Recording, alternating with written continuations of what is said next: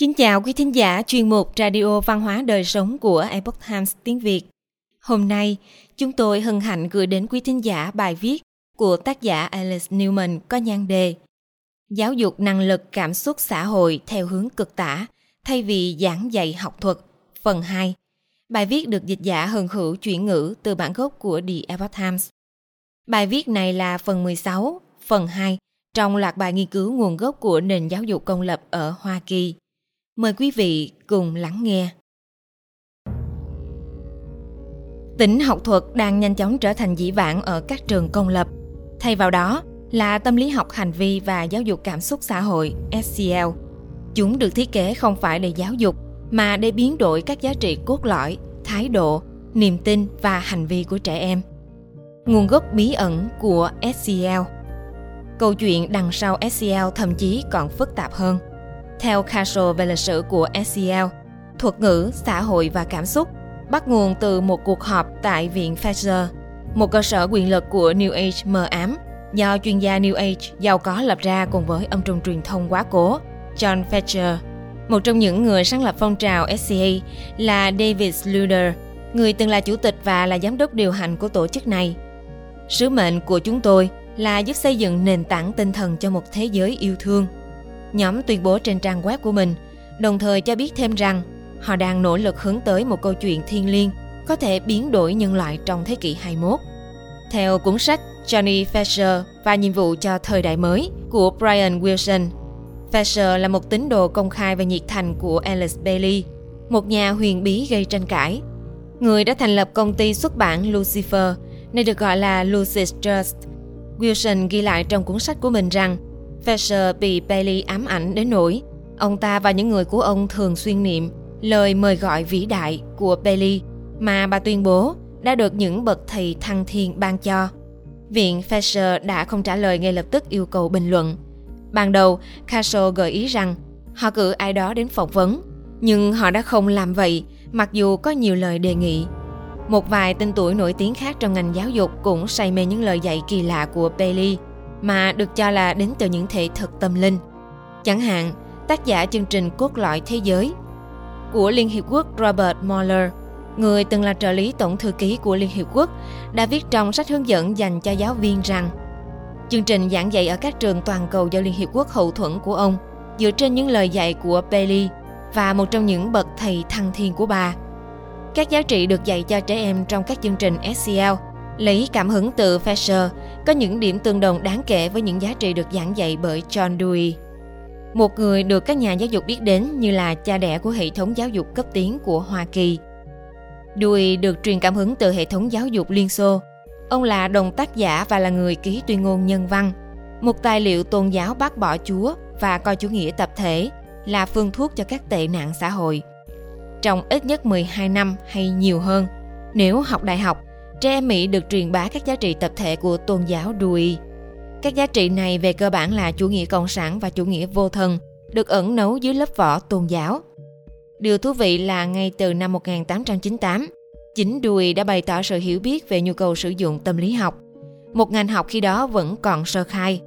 Nếu kế hoạch tái định hình người Mỹ thông qua giáo dục thành công, có lẽ thú vị hơn nữa là việc Bailey trích dẫn lời dạy của các bậc thầy thăng thiên của mình – bà đã nhận ra tầm quan trọng của các kế hoạch giáo dục của Dewey trong việc đạt được mục tiêu về một trật tự thế giới có một tôn giáo toàn cầu.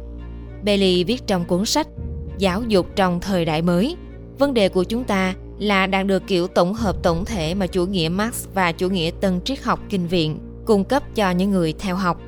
Nhưng chúng ta sẽ đạt được điều này bằng cách tự do lựa chọn các phương pháp bổ trợ mà Dewey đã ủng hộ nguồn vốn và nguồn lực. Ngay cả một đánh giá ngắn gọn về nguồn tài trợ và cá nhân đứng sau SCL cũng cho thấy rất nhiều điều về kế hoạch này. Trên trang web của mình, Castle liệt kê ra các nhà tài chính và tỷ phú sáng lập Microsoft Bill Gates cũng có mặt. Ông Gates, người có mối quan hệ thân thiết với Trung Cộng và lãnh đạo Tập Cận Bình, đã bỏ gần 300 triệu đô la cho các tiêu chuẩn Common Core do Obama hậu thuẫn những tiêu chuẩn này đã chính thức quốc hữu hóa và giúp toàn cầu hóa hệ thống giáo dục của Hoa Kỳ. Trước đó, ông Gates đã ký một thỏa thuận với UNESCO, chủ đề của phần chính trong loạt bài này, để cầu toàn hóa hệ thống giáo dục của thế giới. Trong danh sách các nhà tài chính của Castle cũng có tên Rockefeller Philanthropy Advisors mà Castle cho biết là đã cung cấp nguồn tài trợ hào phóng cho Castle để hỗ trợ các khu học chánh và năng lực của họ trong việc thúc đẩy giáo dục cảm xúc xã hội. Vì một số lý do, vị trưởng gia tộc David Rockefeller này đã viết trên tờ New York Times vào năm 1973 rằng cuộc thử nghiệm xã hội ở Trung Quốc dưới sự lãnh đạo của Chủ tịch Mao là một trong những cuộc thử nghiệm quan trọng và thành công nhất trong lịch sử nhân loại. Ông Rockefeller cũng khoe khoang trong cuốn tự truyện hồi ức của mình về âm mưu với một thế lực bí mật gồm những người theo chủ nghĩa toàn cầu, chống lại những lợi ích tốt đẹp nhất của Hoa Kỳ để xây dựng một hệ thống kinh tế và chính trị một thế giới. Ngoài các nhà tài chính, các tên tuổi cốt cán của Khashoggi cũng đề cập đến một điều gì đó tương tự như vậy. Chúng ta thử tìm hiểu sự tham gia của nhà giáo dục cấp tiến từ Stanford là Linda Darling Hammond, một thành viên hội đồng danh dự của Khashoggi và là cộng sự của nhà giáo dục xuất thân từ một tên trùm khủng bố cộng sản, William Ayers. Nhóm Weather Underground của Ayers đã rải bom trên khắp Hoa Kỳ với sự hợp tác của tình báo Cộng sản Cuba. Đặc vụ FBI đã thâm nhập vào lãnh đạo của nhóm. Larry Graffo tiết lộ rằng lãnh đạo của tổ chức đang âm mưu tiêu diệt hàng triệu người Mỹ trong các khu học đường. Thú vị là Darlene Hammond đã có cơ hội thử nghiệm các chiêu trò giáo dục của mình mà không bị cản trở trong các trường Stanford New Schools. Kết quả hiện nay là, theo nhiều báo cáo, năm 2010, Stanford New Schools nằm trong 5% trường có thành tích thấp nhất ở California. Một vài đồng nghiệp khác của IELTS đã hoặc đang có dính líu đến Castle và SEL trong Đại học Illinois của ông ta tại Chicago, vốn là trung tâm của kế hoạch. Ít nhất 3 trong số 13 thành viên được liệt kê trên trang web của Castle đến từ khoa giáo dục và tâm lý của trường đại học này. SEL chính thức được công bố vào cuối những năm 1990 Tuy nhiên, lịch sử thực sự đằng sau nó lại bắt nguồn từ Lev Vygotsky, một nhà tâm lý học Liên Xô, người đã nghiên cứu cách tẩy não hiệu quả để trẻ em trở thành những người cộng sản thực sự.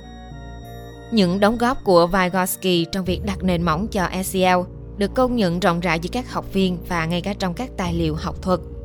Điều thú vị là Vygotsky là đồng nghiệp thân thiết của Ivan Pavlov, nhà tâm lý học Liên Xô nổi tiếng với các thí nghiệm điều chỉnh hành vi có điều kiện ở chó.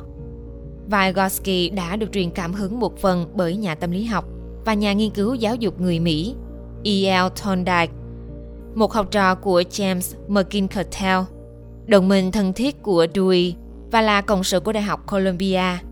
Trên thực tế, Vygotsky đã viết lời tựa cho bản dịch tiếng Nga của cuốn sách Các nguyên tắc học tập dựa trên tâm lý học của Thorndike được xuất bản tại Moscow vào giữa những năm 1920. Thorndike không bận tâm đến việc che giấu quan điểm của mình về giáo dục.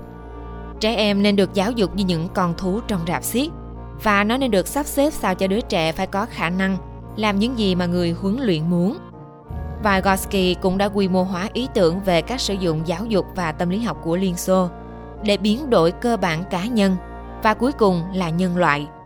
Năm 1930, Vygotsky viết trên tạp chí của Hiệp hội Toàn thể Liên đoàn Công nhân trong khoa học và kỹ thuật vì sự điều chỉnh theo chủ nghĩa xã hội ở Liên Xô rằng giáo dục phải đóng vai trò trung tâm trong sự biến đổi con người trên con đường hình thành xã hội có ý thức của các thế hệ mới, hình thức cơ bản để thay đổi con người trong lịch sử. Ông nói thêm, các thế hệ mới và hình thức giáo dục mới của họ đại diện cho lộ trình chính mà lịch sử sẽ đi theo trong khi tạo ra kiểu người mới. SEL đơn thuần là công cụ mới nhất của cơ sở giáo dục theo chủ nghĩa tập thể trong nỗ lực quái ác của nó để tạo ra kiểu người mới. Đó là một kiểu người theo chủ nghĩa tập thể, phục tùng sự chuyên chế của các lãnh chúa của mình trong vô thức, mà không có năng lực trí tuệ để cưỡng lại một cách hiệu quả. Kết luận, ngày nay, trong khi hầu hết các nhà giáo dục và phụ huynh đều hiểu rất ít về những gì đang diễn ra, thì SEL đã trở nên phổ biến trong các trường công lập trên toàn quốc – Wendy Turner, một giáo viên lớp 2 và từ phòng là chiến binh SEL, được trích dẫn trong một bài báo trên trang web của NEA, giải thích rằng SEL hiện là ưu tiên hàng đầu của các trường học. Bà nói, SEL là nền tảng, nhịp tim của lớp học, nó kết nối tất cả mọi người và làm cho họ cảm thấy an toàn và chắc chắn trước khi tham gia học thuật. Trong một báo cáo của Bộ Giáo dục Hoa Kỳ, một bản đánh giá các nghiên cứu hiện có kêu gọi đưa toàn bộ học sinh vào chương trình SEL dạy liên tục để củng cố giáo dục năng lực cảm xúc xã hội, không chỉ trong lớp học mà còn trên sân chơi, trong quán cà phê và hành lang. Cha mẹ cũng nên củng cố nó ở nhà. Nhưng sự thật hiện đã rõ ràng, cơn sốt SEL là một mối đe dọa cực độ đối với giới trẻ Hoa Kỳ, cũng như đối với quyền tự do cá nhân. Kế hoạch này hoàn toàn không phải là để giúp đỡ trẻ em. Thay vào đó, nó thao túng và tạo điều kiện cho giới trẻ Hoa Kỳ nắm giữ các giá trị và niềm tin mà cơ sở giáo dục muốn truyền đạt. Thật không may, những giá trị và niềm tin đó không tương thích với tự do cá nhân, nền văn minh phương Tây, hiến pháp Hoa Kỳ, gia đình hạt nhân, tự do tôn giáo và các giá trị nền tảng quan trọng khác của Hoa Kỳ. Các bậc cha mẹ và các nhà hoạch định chính sách phải nhanh chóng bảo vệ trẻ em khỏi mối đe dọa nguy hiểm này. Alice Newman là một nhà báo quốc tế từng đoạt giải thưởng, nhà giáo dục, tác giả và nhà tư vấn, người đã đồng sáng tác cuốn sách Tội ác của các nhà giáo dục, cách những người utopian đang sử dụng trường học công lập để hủy hoại trẻ em Hoa Kỳ. Ông cũng là giám đốc điều hành của Liberty, Sentinel Media và viết cho các ấn phẩm đa dạng ở Hoa Kỳ và nước ngoài. Quý thính giả thân mến, chuyên mục Radio Văn hóa Đời Sống của Epoch Times tiếng Việt đến đây là hết. Để đọc các bài viết khác của chúng tôi, quý vị có thể truy cập vào trang web epochtimesviet.com. Cảm ơn quý vị đã lắng nghe, quan tâm và đăng ký kênh. Xin chào tạm biệt và hẹn gặp lại quý vị trong chương trình lần sau. Kính chúc mọi điều bình an và tốt lành đến quý vị cùng người thân.